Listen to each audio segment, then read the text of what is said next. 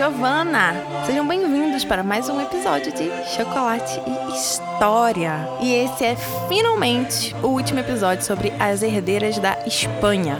Ai, gente, eu tô feliz por estar terminando esse quadro, porque eu ainda tenho outras coisas para terminar aqui e coisas novas para trazer que vocês até me pedem. E eu falo que eu vou trazer, mas eu já aviso logo que pode demorar. Mas é de verdade, assim, eu tô muito feliz por estar finalizando esse projeto das herdeiras da Espanha. Eu acho que são mulheres que precisam ser ouvidas, que precisam ter suas histórias contadas e ter importância na vida, porque a gente vive numa história que é muito machista. E trazer esses exemplos tão maravilhosos de mulheres fortes, de mulheres importantes, para mim acho que é fundamental, sabe? Para nossa vida como sociedade, né, como humanos.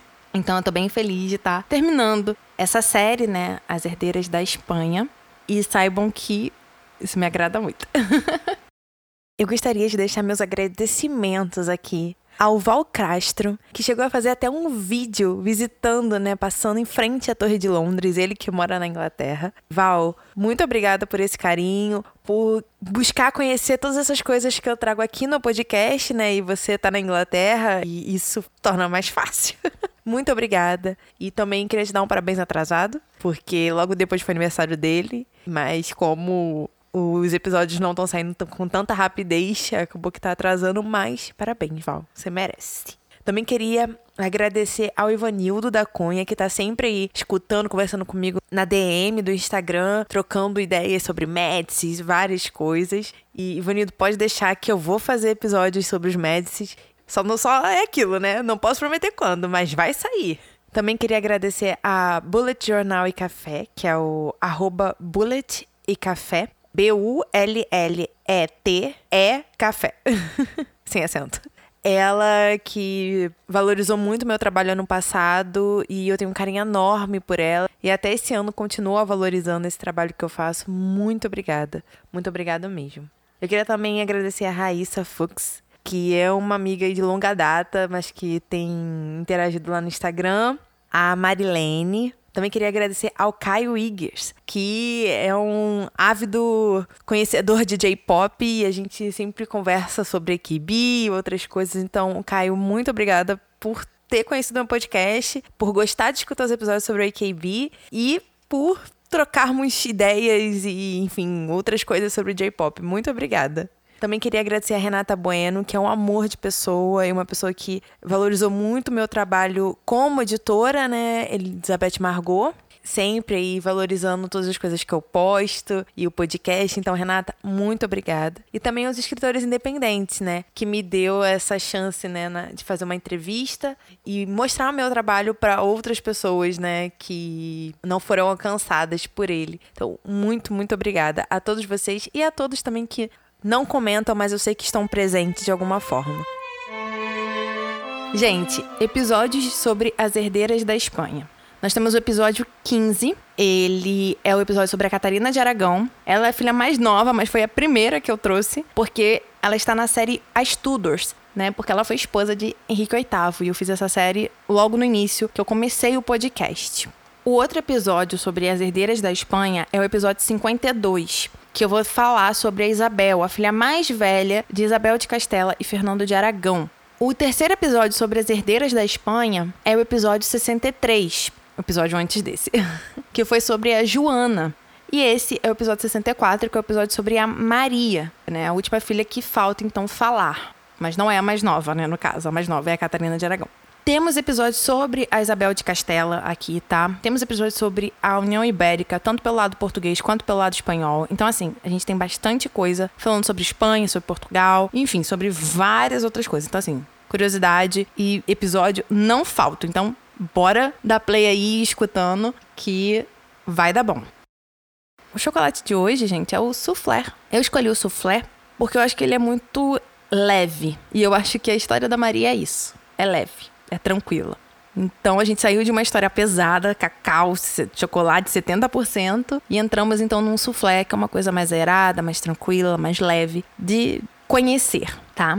E outra coisa, gente, qualquer dúvida, qualquer comentário, qualquer coisa, para ver as fotos do episódio, tudo é lá no Instagram ou no Facebook. O Instagram é Elizabeth Margot, e o Facebook é Elizabeth Margot, bom? Então agora vamos começar o episódio de hoje. Maria. Ela foi o quarto filho e terceira menina de Isabel de Castelo e Fernando de Aragão. Isabel de Castelo e Fernando de Aragão tiveram cinco filhos, quatro meninas e um menino, sendo esse menino o segundo filho a nascer. Então, nós tivemos a Isabel, o João, a Joana, a Maria e a Catarina por último. E hoje nós vamos falar da Maria.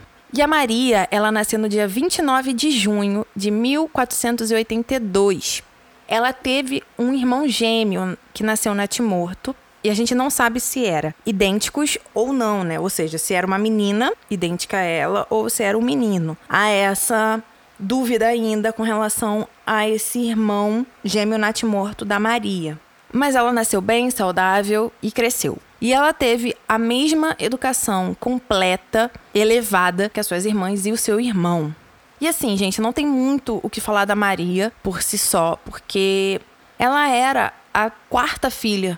Então, assim, ela não tinha muita importância dentro da linhagem do trono, somente nos seus primeiros anos de vida. Então, assim, o que começa a trazer mais protagonismo para a vida da Maria é o casamento. E como que eu disse, né? O casamento para Isabel e para o Fernando era uma forma de criar alianças com outros reinos, de ter aliados, de fazer todo um movimento diplomático. E assim, a primeira ideia para casamento para Maria foi com o Jaime IV da Escócia. Isso se deu na mesma época que a irmã mais nova, né, a Catarina, casou com Arthur, príncipe de Gales. Porque ambos os reis católicos queriam unir as irmãs para manter a paz na ilha, né, entre a Escócia e a Inglaterra. Porém, nesse período, a irmã mais velha da Maria, a Isabel, vai vir a falecer no parto criando assim uma necessidade de reafirmar a aliança entre Portugal e os reis católicos, né? E como meio que o posto de esposa ficou vago, quem substituiu foi a Maria, foi a irmã mais nova, né, da Isabel. Justamente para manter, reafirmar esses laços políticos, diplomáticos, aliados entre Portugal e a Isabel de Castelo Fernando de Aragão. Então a Maria ela vai se tornar noiva do rei Manuel I de Portugal. E eles vão se casar no dia 30 de outubro de 1500. E, gente, como rainha, a Maria tinha um caráter muito sério, mas ela também era muito piedosa e se dedicou bastante à costura, à devoção piedosa, à educação dos filhos, à religião. Ela foi uma rainha que não se envolveu em assuntos políticos de fato. E a Maria era descrita como uma mulher muito pálida e magra, sendo que ela foi rainha em um dos períodos mais ricos e importantes de Portugal. Mas ela não se destacou politicamente falando, e nem socialmente também, ela não chamou tanta atenção assim. Porém, ela influenciava sim o marido, ela tinha sim uma certa influência, principalmente em questões de misericórdia. Ela estava sempre envolvida na questão religiosa, na política religiosa, sempre apoiando também o marido, né, o Manuel. Por exemplo, o Manuel ele teve alguns projetos religiosos muito interessantes barra pesados, vamos dizer assim porque ele tinha o objetivo de reconquistar Jerusalém, queria destruir a Meca, a Medina, e a Maria apoiou isso nele, né? Ela tinha a religião como um ponto muito forte dentro da estrutura dela, tanto que ela foi cofundadora do Mosteiro dos Jerônimos em Lisboa. E ela manteve contato por cartas com seus pais, com a sua cunhada, também hospedou na sua grande corte, né? Porque era um período onde Portugal tinha uma enorme corte. Ela hospedou damas de companhia de Portugal e de Castela, Aragão, Leão, para unir, né, é, essa aliança de forma até mais social, dizemos assim, né? E assim, o Manuel, ele tratava a Maria com respeito e a presenteava com joias, com roupas, principalmente quando ela estava grávida. E ele apreciava muito a natureza piedosa que a Maria tinha.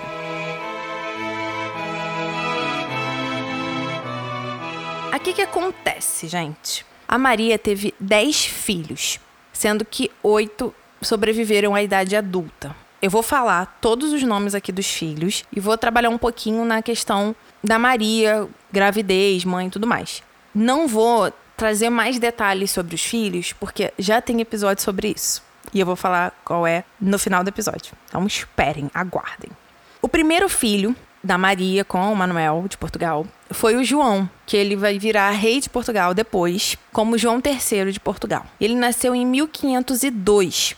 O segundo filho foi a Isabel, que nasceu em 1503 e virou a esposa do imperador Carlos V, que era Carlos I lá em Castela, em Aragão e tudo mais. O terceiro filho foi a Beatriz, que virou a duquesa de Saboia, e ela nasceu em 1504. O quarto filho foi o Luís, que foi o duque de Beja, e ele nasceu em 1506. Quinto filho foi o Fernando, que foi o duque da Guarda. Ele nasceu em 1507. O sexto filho foi o Afonso. Ele foi cardeal do reino e ele nasceu em 1509. O sétimo filho foi a Maria. Ela nasceu em 1511, mas veio a falecer em 1513, ou seja, foi um dos filhos que não sobreviveu à idade adulta, né? Morreu quando criança. O oitavo filho foi o Henrique. Ele nasceu em 1512, foi cardeal de Portugal e também foi rei de Portugal, tá? O nono filho foi o Duarte, Duque de Guimarães. Ele nasceu em 1515. E o décimo filho foi o Antônio, que nasceu em 1516 e viveu poucos dias, tá? E esses são os dez filhos que a Maria teve do Manuel I de Portugal. O que, que acontece? Esses filhos da Maria, eles tiveram grande importância na União Ibérica, todos os oito. E aí o que eu indico para vocês é escutar alguns episódios que eu já fiz e que tá tipo completo, tá perfeito. Então assim, para compreender melhor a importância de todos esses filhos, na União Ibérica, é melhor escutar esses episódios. Então eu vou falar aqui para vocês quais são. Nós temos o episódio 29, que é justamente a história genealógica da União Ibérica pelo lado espanhol. Nós temos o episódio 34, que traz a história genealógica da União Ibérica pelo lado português. Um adendo aqui que a Maria, ela tem tanto lado espanhol quanto lado português, tá? Só para dizer para vocês que vocês vão ver ela nesses dois episódios e os seus filhos também. Nós temos o episódio 37, que fala sobre a União Ibérica, né? A parte 1 sobre a União Ibérica. Nós temos o episódio 41, que é a parte 2 sobre a União Ibérica. Fora os episódios sobre as herdeiras da Espanha, né? Que tem aí sobre Isabel de Castela, enfim, sobre outras várias coisas que vão ajudar vocês a compreenderem essa linhagem genealógica que é muito complexa, mas que é muito importante para entender o porquê da União Ibérica. E é com a Maria que a gente pode ver isso acontecendo. A gente pode dizer que ela é o elo para essa União Ibérica. Que se não fosse os seus descendentes, não teria ocorrido a União Ibérica. Então vamos seguir na vida dela, porque já, já dei o spoilerzinho do que, que os filhos significam. durante o período como rainha de Portugal, a Maria esteve grávida quase todo o tempo, né? Acho que vocês notaram pelos anos de nascimento das crianças, né? Tipo, um nasceu em 505 e outro nasceu em 506. A mulher não ficou nem um ano não grávida, né? Tipo isso. Ela realmente ficava apenas alguns meses sem ficar grávida e logo depois já engravidava de novo. E isso a enfraqueceu bastante, porque ela teve 10 gravidezes uma atrás da outra. Então, na sua última gestação, em 1516, ela vai chegar a ficar mentalmente confusa após o parto e vai demonstrar já sinais de fraqueza. Porém, ela vai se recuperar, mas não vai ser totalmente, porque no dia 7 de março de 1517, ela vai morrer em Lisboa, com 34 anos e muito por causa de todas essas gravidezes que ela teve ao longo da vida. E ela vai ser sepultada no mosteiro dos Jerônimos. Foi através da Maria, dos filhos dela e dos enlaces ginásticos que ocorreram a partir deles que a fundação para a União Ibérica aconteceu. Tanto para a união dos reinos quanto para a separação dos reinos. Porque quem separa também é descendente da Maria, por causa de um dos seus filhos. Então, assim, ela foi de fundamental importância nesse capítulo da Península Ibérica, que é tão importante para nós, para eles, né, para o mundo também, dentro da história. Se não fosse pela Maria, talvez não tivesse acontecido isso. Então, assim, ela foi uma mulher que não teve grandes feitos, mas ela foi fundamental para os caminhos que a história tomou.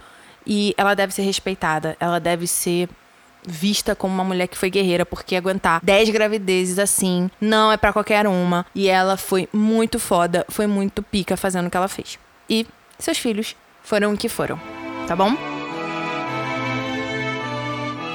Assim, gente, o episódio foi bem pequenininho, foi bem curtinho, porque realmente não tem muita coisa sobre a Maria. Mas isso não retira a importância dela dentro dessa série que eu criei, como da União Ibérica. Então eu espero que vocês tenham gostado de conhecer a Maria, de conhecer essa pessoa, que foi fundamental para a União Ibérica. Então é isso, é com esse episódio que nós acabamos a série As Herdeiras da Espanha. Eu fico muito feliz de poder falar isso, de poder finalizar com a Maria. Eu espero que vocês tenham gostado desse episódio, dos outros, né, das outras filhas de Isabel de Castela, que tenham escutado o episódio da Isabel de Castela, que tenham escutado o episódio da União Ibérica, porque são episódios muito lindos e que, se você escutar tudo, você vai ter um, um quadro assim montado na sua frente. Porque eu falei pouquinho em pouquinho para poder unir toda essa grande estrutura que foi a União Ibérica, tá bom? Então é isso. Qualquer dúvida, qualquer coisa, vocês me procuram no Instagram, no Facebook, tá? O Instagram é Underline e o Facebook é Elizabeth Margot. Vão lá para ver as fotinhos, ver as coisas, não esqueçam, bom? E é isso. Eu vejo vocês no próximo episódio. Um grande beijo, fiquem com Deus e tchau!